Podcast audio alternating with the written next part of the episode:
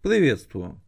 Вы слушаете радио 1С Enterprise. Это авторский подкаст, он же радиопередача. Третий сезон, 24 эпизод, публикация от 13 апреля. Если верить нашему календарю, то дата весьма интересная. Именно в этот день и очень давно, в 902 году, 1902, в Петербурге был произведен первый опытный пуск троллейбуса. И с тех пор у нас есть вот такая технология, у нас есть троллейбусы. С нашим вещанием это не связано никак, но троллейбусы все-таки хорошие.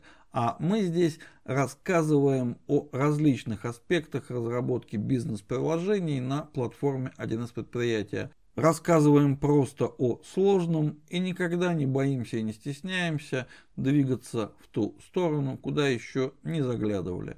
Меня зовут Никита Зайцев. Наш проект поддерживается фирмой 1С. Профессиональное и разностороннее развитие специалистов нашего с вами сообщества для вендора традиционно входит в число первых приоритетов. Наша сегодняшняя беседа продолжает знакомство с новым компонентом технологического стека 1С, а именно с продуктом 1С шина. У нас уже был выпуск, посвященный шине, и там мы разбирали, что это за продукт, основные функциональные возможности и некоторые технологические особенности. Вот сегодня продолжим. А, вкратце, совсем вкратце напомним, что шина это программный продукт, комплекс а, класса ESB, то есть Enterprise Serial Bus, что можно перевести как сервисная шина предприятия, а можно как универсальная шина интеграции, корпоративная интеграционная шина, ну, различных комбинаций, вариаций перевода здесь может быть великое множество. И все они будут в той или иной степени верными. Один из шина предназначена для задач интеграции, интеграционного взаимодействия.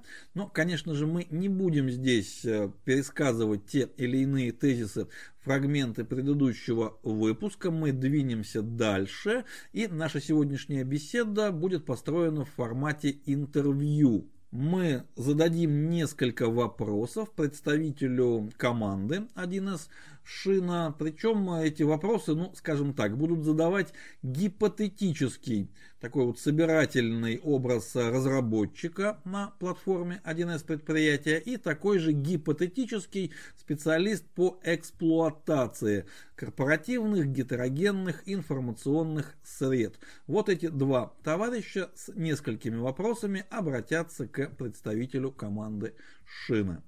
На связи с нами сегодня Сергей Ожогов.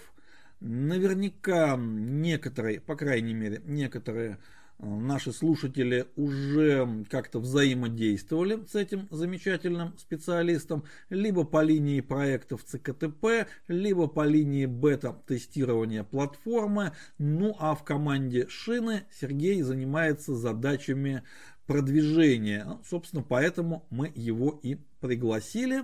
И сейчас приглашаем к микрофону, переходим к непосредственно интервью и нашим вопросам.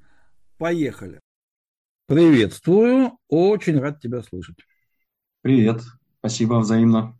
Ага. Ну что же, начинаем тогда с того вопроса, который наверняка самым первым придет в голову ну, почти любому специалисту по разработке, который задумается о изучении 1С шины, о применении в своих задачах. А, вот у нас есть энное количество информационных систем, которые мы хотим интегрировать. И если часть из них э, написана на один из предприятий, реализована, там вроде бы все понятно, есть сервисы интеграции, в платформе все это предусмотрено, и как присоединить систему к шине, мы понимаем. А вот что, если эта система написана на каком-то другом стейке, языке, технологии какой-то другой? Вот как быть здесь, что требуется, что как нужно будет делать? Ну, смотри, а, в шине а, для этого предусмотрены так называемые коннекторы, которые мы у себя называем узлы, узлы процессов интеграции. Вот. И я поподробнее сейчас расскажу о них, о всех как ты уже сказал, есть узлы для работы с сервисами интеграции. То есть они нужны для нативной интеграции с базами на платформе 1С предприятия. Кроме этого, есть узлы для работы с файлами, для работы с файловыми каталогами и их содержимым.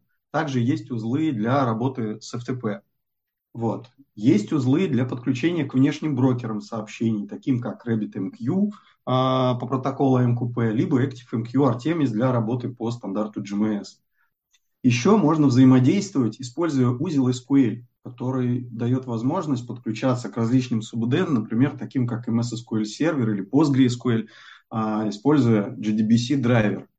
Вот. Кроме этого, ты можешь работать по HTTP протоколу, соединяться с системами. Можно для этого использовать узел HTTP как для подключения к какому-то HTTP-сервису, так и на стороне шины ты можешь свой собственный HTTP-сервис создать и взаимодействовать уже с ним. Mm-hmm. Вот. Есть еще один так называемый лайфхак, это использование в шине узлов, с которыми э, ты работаешь для, серви- для обмена по сервисам интеграции, и эти узлы использовать для подключения к внешним системам для обмена по протоколу MQP. Мы э, в документации делали проект, ну, э, делали пример, э, как это можно реализовывать там с, с Node.js. Вот. И я помню еще на вебинарах, которые мы тоже иногда проводим, мы такой пример там разбирали.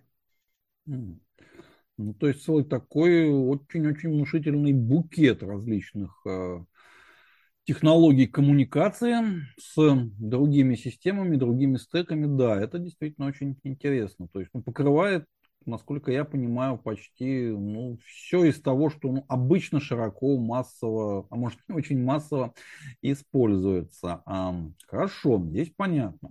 Тогда у нас товарищ наш гипотетический разработчик так немножечко отступает в тень. На первый план выступает специалист по эксплуатации. И его интересует следующее, опять же, наверное, в первую очередь.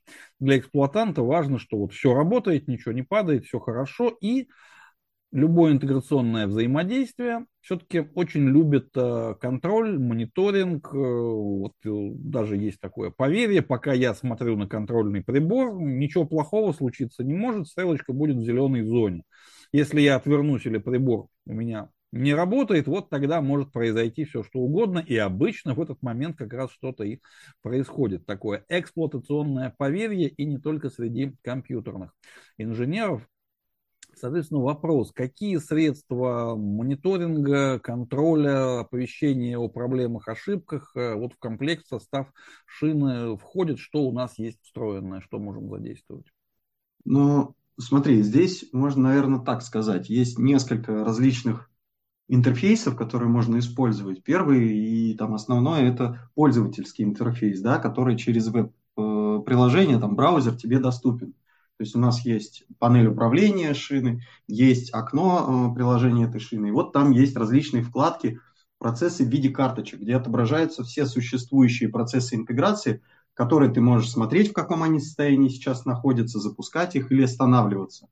Вот. Там же есть э, так называемый журнал событий. Это аналог журнала регистрации, в котором можно понаблюдать за работой приложения. Э, есть возможность вывести на экран только ошибки, посмотреть все события за любое время, вот, или там фильтровать события по какому-то условию, по которому нужно.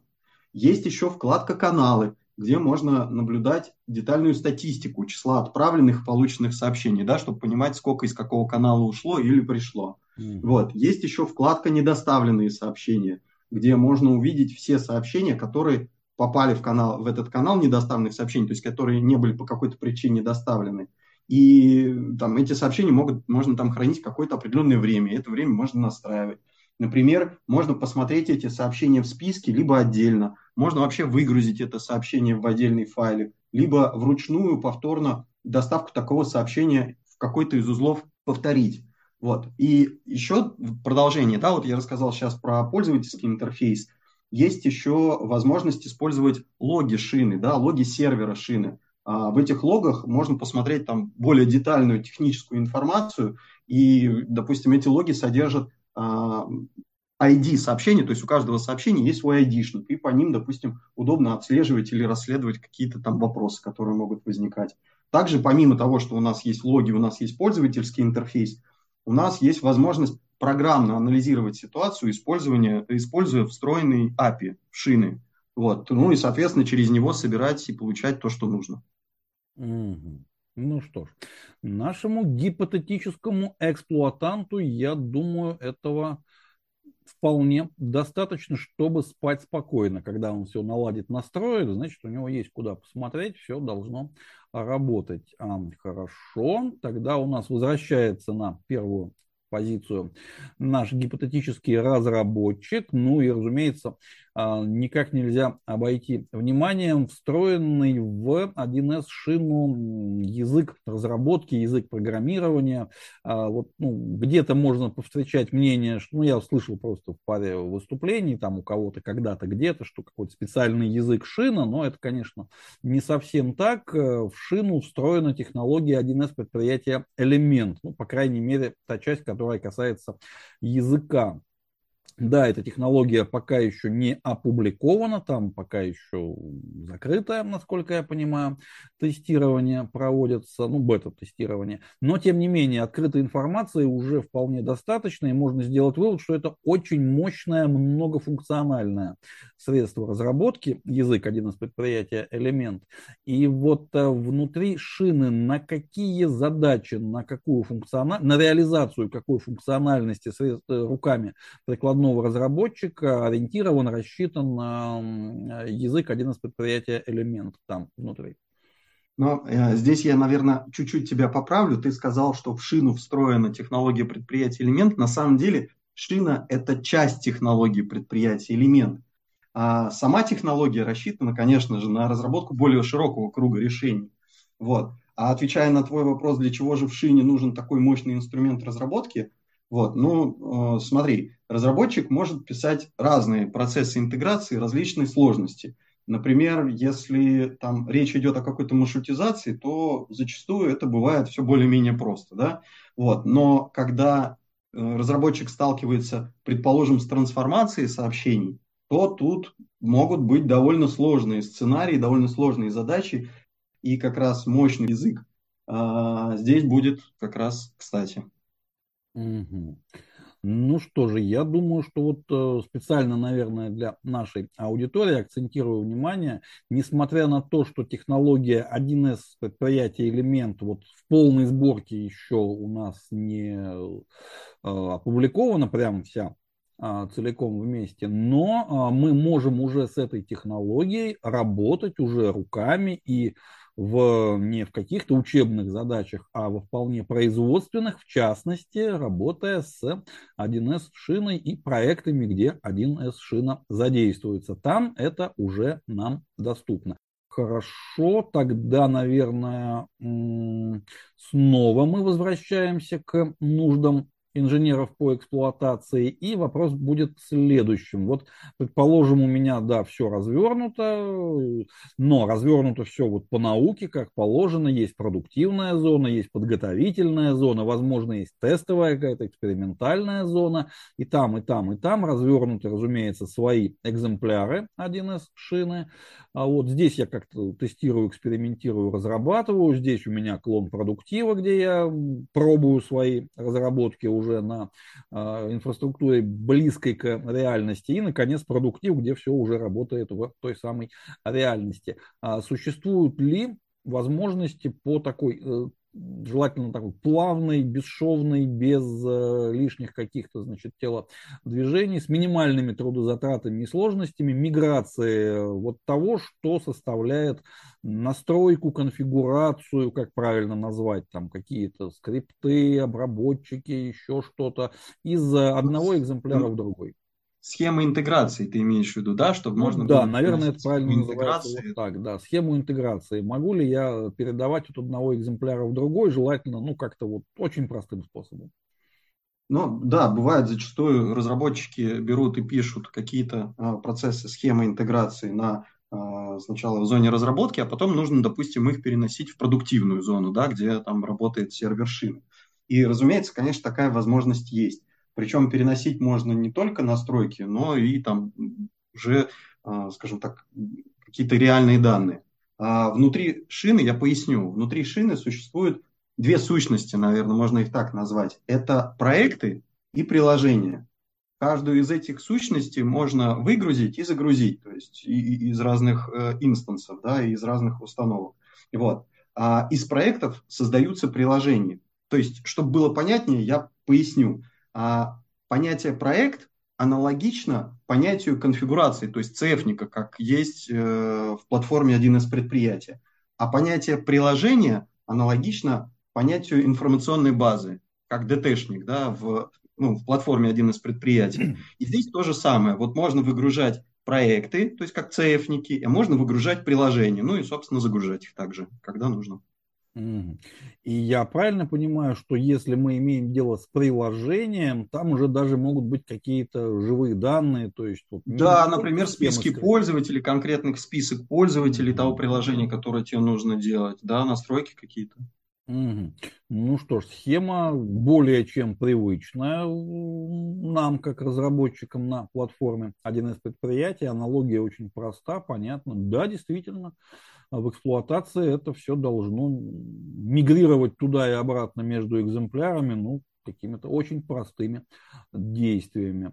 А, хорошо. Ну и, наверное, уже последний будет вопрос. Все-таки хронометраж у нас несколько ограничен. Так бы вопросов было, наверное, раз в 10, конечно, больше, но мы постарались э, отобрать самые значимые. И этот последний вопрос, пятый, задают, наверное, хором уже оба наших гипотетических товарища, и разработчик, и эксплуатант.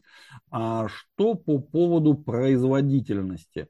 Причем, ну да, мы понимаем, что в нашей отрасли вообще и в интеграционном взаимодействии гетерогенной среды в частности, ну, нет какой-то универсальной единицы измерения типа лошадиной силы для автомобилей, где более-менее можно их сравнивать что у нас тут нет какого-то универсального, универсальной метрики, но тем не менее, а можно ли дать какую-то хотя бы качественную характеристику той производительности, которую удалось достичь на конкретных проектах внедрения шины, поскольку ну, у вендора такая информация, как мне представляется, все-таки есть. Вот можно ли что-то по этому поводу сказать?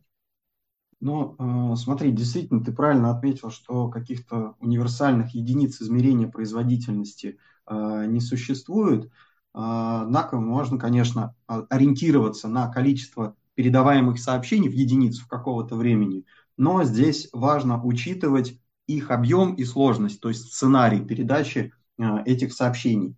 Например, если мы передаем как сообщение какую-то одиночную запись, например, в JSON в несколько байт или килобайт, и в нашей схеме нет э, каких-то сложных процессов трансформации, маршрутизации, то это небольшая нагрузка. Но ведь могут быть и сценарии, где идет передача больших объемных файлов размером десятки, сотни, даже гигаб... мегабайты, даже гигабайты. И, э, например, мож, может еще это идти в паре с каким-то сложным алгоритмом маршрутизации, так этому, к этому еще, там, например, какой-нибудь XML-файл нужно прочитать, как-то его трансформировать и отправить. Это вообще уже другая история. И вот в таких сценариях, ну, они совсем будут отличаться, и показатели будут разные. Вот. Еще, наверное, э, ну, здесь надо смотреть, скажем так, э, ну вот у нас есть общий подход, который мы делаем и для платформы один из предприятий, да, когда говорим о том, что для того, чтобы вот сайзинг делаешь ты, а лучшим способом всегда считается проведение нагрузочного тестирования, для того, чтобы можно было как раз вот на конкретном сценарии отработать э, и увидеть нагрузку, как с ней справляется система. Наверное, это звучит банально, но вот, наверное, в заключение приведу еще примеры, конкретные примеры э, с теста, который мы делали. Э, на нем мы, получали, мы отправляли э, сообщения между 1С базами, используя сервисы интеграции. И там, например, у нас э, скорость была 20 тысяч сообщений в секунду. Ой, 20 тысяч сообщений в минуту, и отправляли мы файлы размером 256 килобайт. Вот. Ну, это, если брать уж какие-то конкретные цифры. Также, например, у нас есть опубликованный отзыв от коллег из компании Альфа-Партнер, которые парсили журналы регистрации с различных информационных систем. И вот события журнала регистрации они превращали в сообщения какие-то. То есть на основании этих событий формировали сообщения, которые сливали в единую систему мониторинга. Так вот, нам коллеги сказали, что у них, например, объем составлял э, около 177 миллионов сообщений в месяц. Ну, как-то так. Угу. Ну что ж, это очень, э, да, это, конечно, нельзя назвать универсальными действительно показателями, но весьма и весьма внушающая производительность. Ну и да, как бы не банально это звучало, коллеги, это я обращаюсь к нашей уважаемой аудитории, да, звучит, возможно, банально, но если мы говорим о подборе оборудования, о сай, задачах сайдинга, о принципиальном решении, э, работоспособна ли спроектированная нами техническая архитектура для того объема данных, который предполагается. Ничего лучшего, чем нагрузочное тестирование, пускай на модели, пускай с каким-то затем э, э, небольшим уже умозрительным математическим, то есть с какой-то экстраполяцией, но все равно ничего лучше, чем на реальном железе попробовать запустить запустить нагрузочный тест, но ничего лучшего не придумано и ну, вряд ли будет придумано, пока мы остаемся на текущей элементной базе. Давайте это так а, назовем. Поэтому только присоединяюсь к рекомендации. Ну и да, в целом видно, что шина действительно механизм высокопроизводительный. Ну что же, будем, наверное, мы нашу беседу заканчивать. Но надеюсь, это не последняя наша беседа. И уж совершенно точно своим вниманием мы 1С шину и, возможно, а, может быть, какие-то проекты интересные попробуем рассмотреть внедрение шины, эксплуатации, потому что ну, это действительно очень знаковый, мощный, интересный компонент в технологическом стеке 1С предприятия. Огромное спасибо за беседу, за ответы. Мы спасибо прощаться. Тебе. Да, ну, спасибо. надеюсь, не прощаемся, а еще пересечемся где-нибудь да. примерно здесь. Вот, спасибо. Хорошо. Спасибо, до встречи. До встречи. Итак, на связи с нами сегодня был Сергей Ожогов. Он представлял команду 1С Шины. Огромное спасибо Сергею за подробные, информативные, развернутые ответы. Ну а наша сегодняшняя радиопередача, ее содержательная часть на этом заканчивается. Следующий выпуск, будем надеяться, выйдет по графику в следующий четверг. Просьба не забывать про наш одноименный телеграм-канал, там бывает интересно. Адрес для личной корреспонденции nikita.wild.real. И, друзья мои, огромное спасибо за ваше внимание. Глюк auf meine Freunde.